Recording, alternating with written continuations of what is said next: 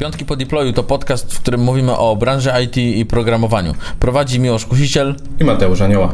W naszych dyskusjach e, ściera się świat frontendowy i backendowy. Możecie nas słuchać co drugi piątek na Spotify i Apple Podcast, a oglądać możecie na YouTubie.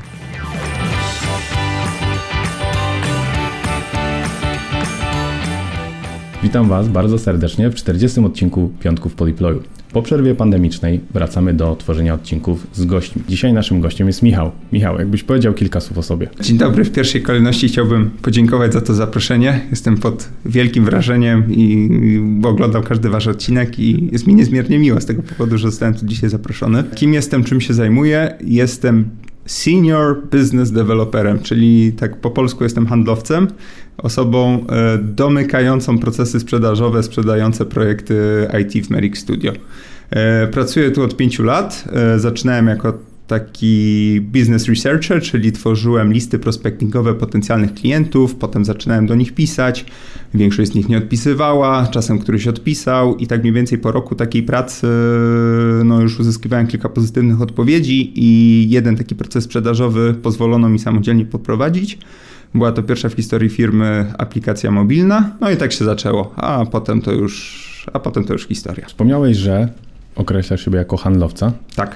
Wolisz określenie handlowiec czy sprzedawca? Wydaje mi się, że kontekstowo to zawsze brzmi tak, że sprzedawca to jest taka osoba bardziej stojąca gdzieś przy kasie, a handlowiec to jest mm, jakby sprzedawca, sprzedawca w języku polskim to jest bardziej utożsamiany z osobą, która sprzedaje produkty, które już gdzieś tam mają jakieś predefiniowane ceny, a handlowiec to jest osoba uczestnicząca w procesach negocjacyjnych, a moja praca to w 90% polega na negocjacjach, przy czym to nie tylko są negocjacje z klientami, ale też są to negocjacje z członkami naszych zespołów e, bo trzeba kogoś przekonać do tego, żeby zaczął projekt dwa tygodnie lub cztery tygodnie szybciej, albo trzeba przekonać kogoś, żeby e, dał, pożyczył swojego QA na 4 tygodnie, bo w innym projekcie robi się pożar i no, no tego typu sytuacji jest bardzo dużo. Okej, okay, fajnie. Świetnie to określiłeś z tym rozróżnieniem. A powiedz mi, zanim przejdziemy tak, mhm. e, w ogóle może powiem jaki dzisiejszy temat. Dzisiaj będziemy rozmawiać o sprzedaży w Software House. Tak. A temat brzmi, i to jest tutaj e, twoja kreatywność zadziałała, fura, chmura, fix faktura. Tak jest. E, w alternatywnej wersji jeszcze było deadline chmura, fix tak. faktura. E, zanim przejdziemy do tego właściwego mhm. tematu, chciałem Cię spytać jeszcze, czy masz może jakąś swoją ulubioną branżę? Bo tutaj wspomniałeś, że pierwszym Twoim projektem był projekt mobilny. Mhm. Wiem, że jeszcze na początku, e, kiedy zaczynałeś też pracę, zajmowałeś się trochę grami HTML5, mhm. co też było dla Ciebie pewną nowością. Mhm. A czy teraz po pewnym czasie pracy masz jakieś ulubione branże, z którymi lubisz współpracować? Tak. Lubię pracować z fintechami. Eee, lubię jak gdyby przedsięwzięcia gdzieś tam w jakiś sposób związane z shared economy, czyli powiedzmy e, z podmiotami gospodarczymi, które próbują gdzieś w jakiś sposób przeciwstawić się powiedzmy dużym graczom na rynku. Więc tutaj na pewno e, takie małe startupowe fintechy to w pierwszej kolejności. Lubię pracować z edtechami, ponieważ e, wydaje mi się, że jak gdyby edukacja ta tradycyjna również w Europie Zachodniej, w Stanach Zjednoczonych, jak i w Polsce powiedzmy, ona czasami troszeczkę nie domaga, natomiast e, no jak gdyby społeczeństwo się digitalizuje i tutaj jest na pewno bardzo duże pole do popisu. Ja najbardziej lubię pracować z klientami, którzy wiedzą co chcą zrobić i mają bardzo dobry powiedzmy taki over overview e, rynku, na którym pracują, bo nie ukrywam, że bardzo częstą sytuacją w naszej pracy jest praca z klientami, którzy wbrew pozorom jakimś cudem weszli w posiadanie dużych lub bardzo dużych budżetów i totalnie nie wiedzą, co z nimi zrobić. I to jest bardzo częsta sytuacja. E, bycie, przepraszam, że to powiem, ale to powiem, nieogarem technicznym w kolaboracji z Software House'em jest zupełnie ok, ale bycie nieogarem w swoim branży, rynku, segmencie to jest bardzo duże utrudnienie. Nie? Bo jeśli na przykład budujemy fintech na rynek brytyjski i ktoś nie wie, jak spełnić tam warunki, teraz sobie na szybko nie przypomnę, ale tej brytyjskiej instytucji do udzielania licencji, na przykład instytucjom finansowym tak tak dalej, no to to jest problem.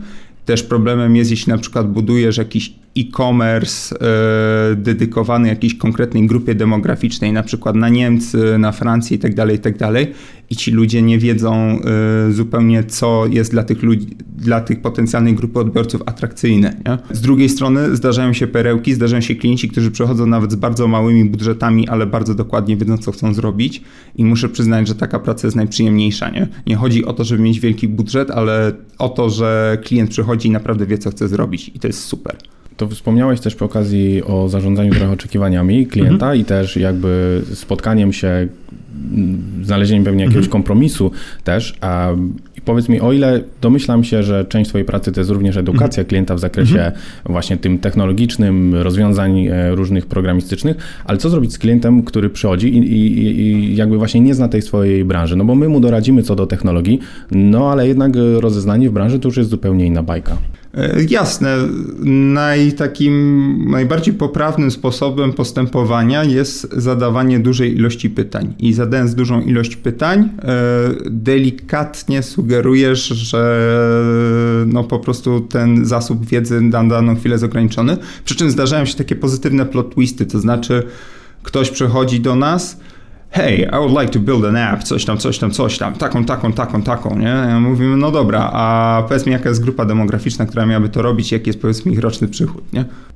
I wraca po czterech tygodniach taki klient i ma to sprawdzone, nie? Nie odrobił tej pracy domowej, ale gdzieś tam we tle zaczął ją odrabiać i zdarzają się sytuacje, gdzie ta konwersacja, taka nazwijmy to przedsprzedażowa, ona jest bardzo taka, powiedziałbym, owocna i to jest fajne, nie? Przy czym zdarzają się klienci, którzy wychodzą z założenia, że hej, jesteście firmą programistyczną, powinniście to wiedzieć, ale no to nie zawsze tak działa, nie? My w Merrick Studio mamy taką powiedzmy filozofię pracy, że wychodzimy z założenia, że klient, który do nas przychodzi, jest ekspertem w swojej dziedzinie i my go traktujemy jako taki source of truth. Jak on nam powie, że powiedzmy musi być taka dostępność HIPA, bo e, na produkt healthcare'owy, bo to jest produkt idący na Stany Zjednoczone i dostępność musi być taka i taka, to my mu po prostu wierzymy na słowo. Nie? Jeśli powiedzmy musi być jakiś poziom zabezpieczeń ze względu na płatności kartami kredytowymi i tak dalej, i tak dalej, i tak dalej, to dla nas source of truth jest też klient, z tego prostego względu, że my po pierwsze pracujemy z różnymi branżami, a po drugie, no pracujemy z różnymi rynkami i krajami, a wiadomo, że w różnych państwach na przykład wymogi formalne, aby stworzyć jakiś produkt lub usługę są zupełnie różne. No i my musimy gdzieś tam temu, temu zaspokoić, nie? A no bywa z tym różnie. A czy powiedz mi, czy często zdarza się, że klient przychodzi z jedną technologią, a wychodzi w pewnym sensie z drugą, albo że klient y, przychodzi z jakimiś y, już być może oczekiwaniami, może nawet zrobił jakiś research co do technologii, albo przychodzi i mówi, o ja chcę zrobić projekt w tym i to jest kompletnie jakby niestety niedopasowane i jakby jak przebiega ten trochę proces takiego edukacji i wybrania właściwej technologii dla niego? W pierwszej kolejności trzeba ustalić, co stoi za, co stoi, że tak powiem, za tą przyczyną za tą decyzją, którą on podjął. E, bardzo często jest tak, że na przykład mamy powiedzmy dwójkę founderów biznesowych tworzących jakiś startup w Paryżu albo w Londynie i oni zatrudniają CTO, który trochę pracuje jako taki freelancer, independent contractor i to jest taka osoba zatrudniona powiedzmy na jedną czwartą połowę do całego etatu i jak gdyby ci founderzy, ponieważ ma znaleźli tego człowieka na swoim tam rynku, na swoim domestic market, to oni ufają tej osobie. Jeśli ta osoba im powie, że to ma być Vue.js i PHP, to oni potem szukają software house'u, który będzie to robił Vue.js i PHP i koniec kropka. Nie? I my staramy się powiedzmy gdzieś rekomendować, znaczy ja nie od razu, nie znaczy, że Vue i PHP zawsze musi być złem, chociaż PHP to wiem, różne opinie są tego, ale ja nie jestem programistą, więc tam nie muszę brać udziału w tych kłótniach, ale, ale no, no, no na, pewno, na pewno staramy się wskazać gdzieś tam powiedzmy jakieś nasze rekomendacje w tym zakresie. Przy czym jeśli no rzeczywiście oni mają CTO, który jest członkiem ich zespołu i który na przykład jest mocnym takim człowiekiem siedzącym w jakichś technologiach, no to na pewno wybicie tego będzie trudne. E, trudno też zmienić technologię w sytuacji, jeśli jest legacy code, czyli klient przychodzi do nas z czymś, co już zaczęło być stawiane przez inny zespół albo przez innego, powiedzmy, dewelopera, designera itd., tak itd. Tak no i wybicie tego pomysłu z głowy, który czasami jest bardzo zły, jest bardzo problematyczne. No a czasami się to, a czasami się to udaje yy, i bardzo ważny jest wtedy taki dla salesa bardzo ważny jest tak zwany dowód społeczny. Czyli na przykład jeśli chcemy powiedzmy przekonwertować klienta powiedzmy z PHP na Pythona, to dobrze jest pokazać ileś przykładów realizacji, które zostały zrealizowane w tej technologii. I to też dobrym dowodem społecznym jest to, żeby to nie były tylko projekty zrealizowane przez nas, bo my wiadomo, będziemy konwertować y, klientów na technologie, które nam są wygodne i których czujemy się komfortowo. Natomiast y, ważne też jest, żeby udowodnić, że na przykład jakiś liderujący fintech albo liderujący e-commerce na rynku z tych technologii w danej chwili korzysta. Właśnie to jest bardzo ciekawe, co powiedziałeś z tym CTO, mhm. bo ja też się spotkałem e, z takimi podejściami, że na przykład klient y, chce zrealizować projekt mm -hmm. w Node.jsie, zupełnie nie patrząc na to, czy on y, rzeczywiście rozwiązuje jego mm -hmm. konkretny problem biznesowy, ale wie, że w swoim mieście jest silne community Node.js i będzie mu mm -hmm. łatwiej zbudować ewentualnie przyszłościowo team. Tak. Tylko wracając do tego, co powiedziałeś na początku, które jest zarządzanie oczekiwaniami, z jednej strony masz oczekiwania klienta, być mhm. może oczekiwania trochę właśnie przez, przez tego CTO, a z drugiej strony masz też oczekiwania programistów, którzy y, też e, chcieliby pracować w najnowszych technologiach, zgodnych z, ich, z ich preferencjami. Mhm. Domyślam się, że czasem ciężko bardzo połączyć, tak jak wspomniałeś. Trochę się cieszę, że nie z tej dyskusji, czy PHP jest obecnie na czasie, czy nie, tak? No, pogodzenie tych rzeczy. Y, generalnie y, powiem szczerze, i to będzie taka brutalna szczerość, y, aby móc naprawdę dobierać projekty, pod preferencje programistów trzeba umieścić firmę w położeniu, w którym ona trochę może zacząć wybrzydzać.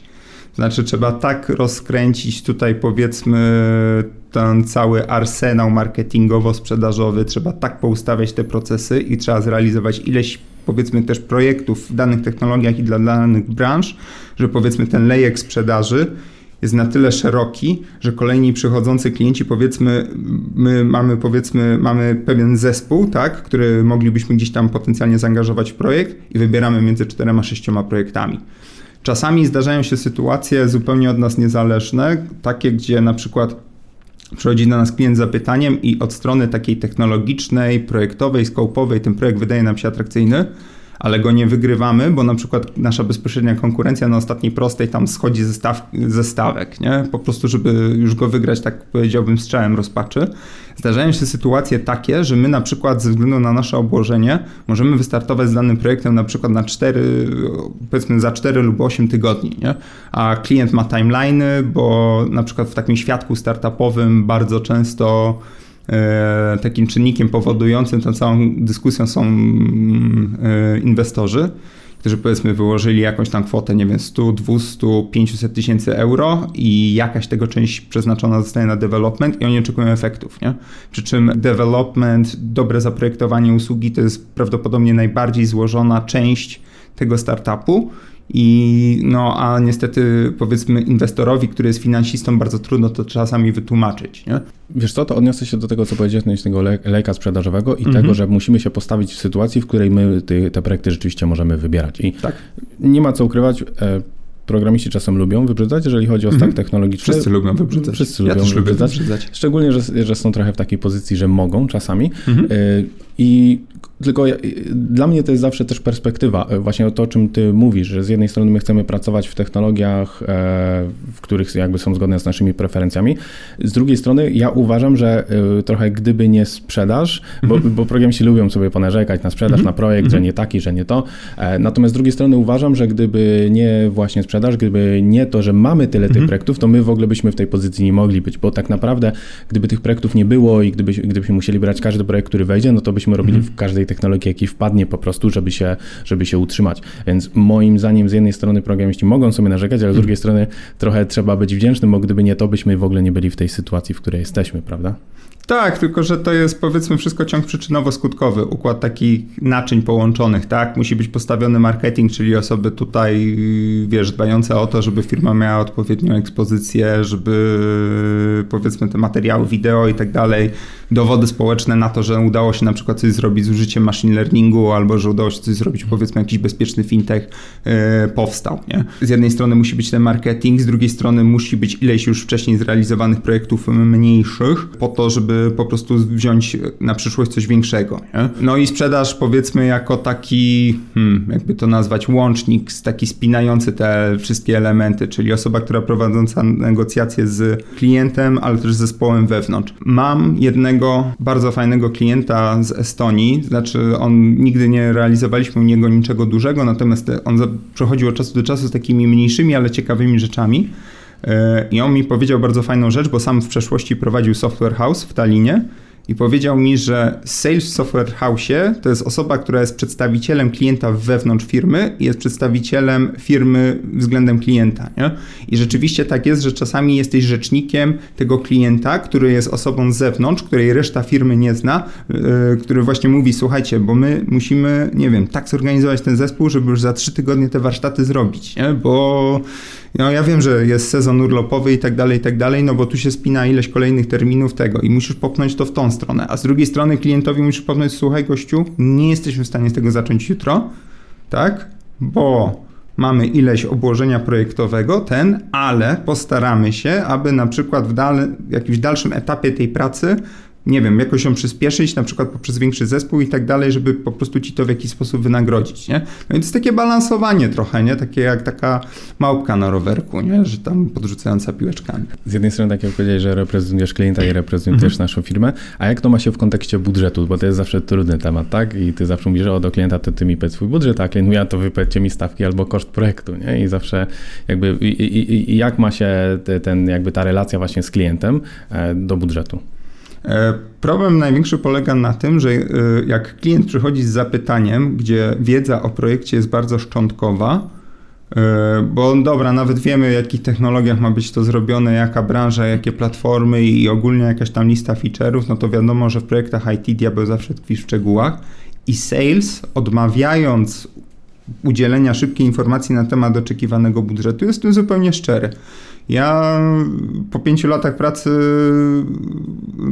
uwielbiam wręcz stosować kawę na ławę w rozmowach z klientami. Pytam się klienta o budżet, on nie udziela mi informacji, a ja mu wtedy na przykład powołuję się na nasze dane historyczne, że, że słuchaj, wystawienie czteroosobowego samozarządzającego się zespołu kosztuje tyle i tyle i tyle.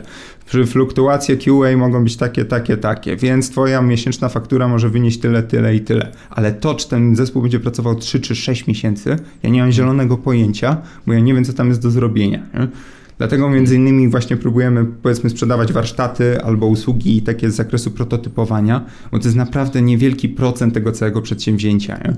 I ja będąc takim klientem z budżetem powiedzmy już sześciocyfrowym albo pod sześć cyfr, e, ja bym nawet zrobił sobie warsztaty z trzema software house'ami teraz ja z moim doświadczeniem jako sales, ja bym sobie poszedł na warsztaty do trzech software house'ów i, i sprawdził sobie w ten sposób ich podejście. Bo to jest naprawdę często to jest gdzieś 1-2% wartości całego projektu, a masz tak dobry overview, jak dany software house pracuje i tak dalej, i tak dalej, że po prostu łatwiej ci to, że tak powiem, podejmować jakieś decyzje. Y, decyzje biznesowe odnośnie realizacji projektów i tak dalej, i tak dalej powinny opierać się o jakieś dane i, a gromadzisz te dane właśnie poprzez na przykład prowadząc warsztaty, poprzez robiąc research rynku, poprzez przeprowadzenie swojej takiej pracy domowej, tak? I jest pewna tendencja, że niektórzy klienci chcieliby, żebyśmy to zrobili za nich, ale no, są też klienci świadomi, którzy muszą przynieść swój know-how i my wtedy dajemy swój know-how i wtedy wychodzą bardzo fajne lub bardzo fajne projekty. Tak, jesteśmy przy temacie budżetu, to mhm. muszę Ci zadać to pytanie. Proszę bardzo. Jak tworzymy wycenę do klienta, mhm. Oczywiście chcemy w długim terminie również zaadresować dług technologiczny, zazwyczaj mhm. przez różnego rodzaju testy, na przykład jednostkowe. Mhm. Zawsze pierwsza wycena, która idzie do klienta jest negocjowana, tak? tak? I są o tym dyskusje. I pierwszą rzeczą, która zazwyczaj odlatuje, testy jednostkowe na przykład. I ty, jak sobie rozmawialiśmy wcześniej, użyłeś mhm. takiego fajnego porównania, jak klient w ogóle patrzy na tego rodzaju dodatkowe koszty, tak. które znajdują się w wycenie. Tak, że to jest, e, patrzą na to jak na podatek VAT, bo w Melixie jest tak, że jest arkusz wyceny, gdzie powiedzmy w jednej, dwóch, trzech tabelkach deweloperzy liczą oczekiwaną liczbę godzin per feature. Powiedzmy tych powiedzmy rzędów może być 100, finalna wartość powiedzmy 800 roboczo-godzin, no ale my do, wtedy do tego zaczynamy doliczać czas spędzony na konsultacje, czas spędzony na testy i czas spędzony na też te wspomniane unit testy. Nie? I to wynika z naszych danych historycznych, bo jak już zrobiłeś 20 projektów, w danym konkretnym setupie, no to jesteś już w stanie mniej więcej przewidzieć, ile ci zajmą te wszystkie czynności, które na pozór wydają się peryferyjne. Jak klient coś takiego dostaje, to wychodzi z założenia, a te unit testy to to jest taka ich do sprzedaż, nie? Prawda jest taka, że i to korzystając z, z, tej okazji, że tutaj w jakichś otwartych mediach występuję, większość software house'ów chce się odciążyć od pracy, a nie dorzucić pracą, tak? To nie jest dla mnie celem samym sobie i sukcesem sprzedażowym, żeby sprzedać kolejne 200 godzin unit testów, tak? Po prostu my chcemy dowozić dobre produkty, a wykonywanie unit testów tego niezbędnie wymaga. Może naszym błędem jest to, że my zamiast e, zakomunikować, że feature z tymi unit testami będzie trwał 10 godzin, powiedzmy jego postawienie po froncie, to my po prostu robimy 7 i doliczamy tam 20, 25, 40% unit testów, że powinniśmy to zatajać. E, nasze nieszczęście polega na tym, że jesteśmy niestety zbyt uczciwi i zbyt szczerze pewne rzeczy przyznajemy i, i to jest nasz błąd chyba. Wycena, o której mówisz, i tak w pewnym sensie jest mhm. orientacyjna. I, mhm. i, i, to, co mówiłeś też wcześniej, jak się rozliczamy z klientami, to opiera się na time and material. Tak. A powiedz mi, bo w tytule mieliśmy fix. Czy są sytuacje, w której godzimy się na fix price albo fix price może być lepszy? Mm, powiem tak. E, w przeszłości, tak jak się pracowało w Merixie, e, to tak było. Trochę tak było. A to w Waterfallu głównie. W Waterfallu, ale nie, czasami nawet było tak, że powiedzmy jakieś takie projekty jednostkowe, jakiś taki na przykład e, e-commerce z trzema, czterema podstronami, albo jakieś takie relatywnie proste MVP i tak dalej, i tak dalej. I to rzeczywiście jakiś, jakiś tam miało sens. Tylko, że te projekty, one jak gdyby w dniu jeden ta lista deliverables, ta lista zakupów, którą powiedzmy zespół miał zrealizować, ona była taka już zamknięta. Nie? A problem, problem polega na tym, że tutaj na przykład 20 y, minut temu rozmawiałem z jednym z naszych PM-ów, że klient po raz szósty zmienia tam coś w designach projektu, który wystartował 5 tygodni temu, nie? I, I w ogóle bez świadomości zespołu coś tam, coś tam, coś tam, nie? Więc sorry, no po prostu jesteś zmuszony pracować w ten sposób, nie? Y, jest też coś takiego, dlaczego zaawansowane projekty IT wymagają pracy time and material, dlatego, że coraz więcej jest jakichś powiedzmy API, integracji, jakichś powiedzmy rzeczy zewnętrznych, third party services i tak dalej, tak dalej, które na poziomie wyceny są średnio przewidywalne. Jak gdyby musisz zacząć development danej usługi, aby po prostu de facto mieć orientację odnośnie tego, ile jej integracja zajmie. Nie? Ja bardzo często z klientami używam takiego porównania, że to jest trochę jak taki, jakby ktoś sobie kupił taki cottage w Anglii, taką chałupę, taką fajną na wiosce, taki skyfall i tam wchodzisz i masz tą chałupę wyremontować jako brygada budowlana, ale dopóki ty tam nie wejdziesz do tej piwnicy i nie zobaczysz, ile tam stoi wody i tam jak wygląda ta hydraulika, to ty nie jesteś w stanie wycenić. Ty de facto musisz zacząć pracę nad tą chałupą, żeby wiedzieć, ile tam jest do wykonania. Nie? Więc no, no tak, to tak wygląda.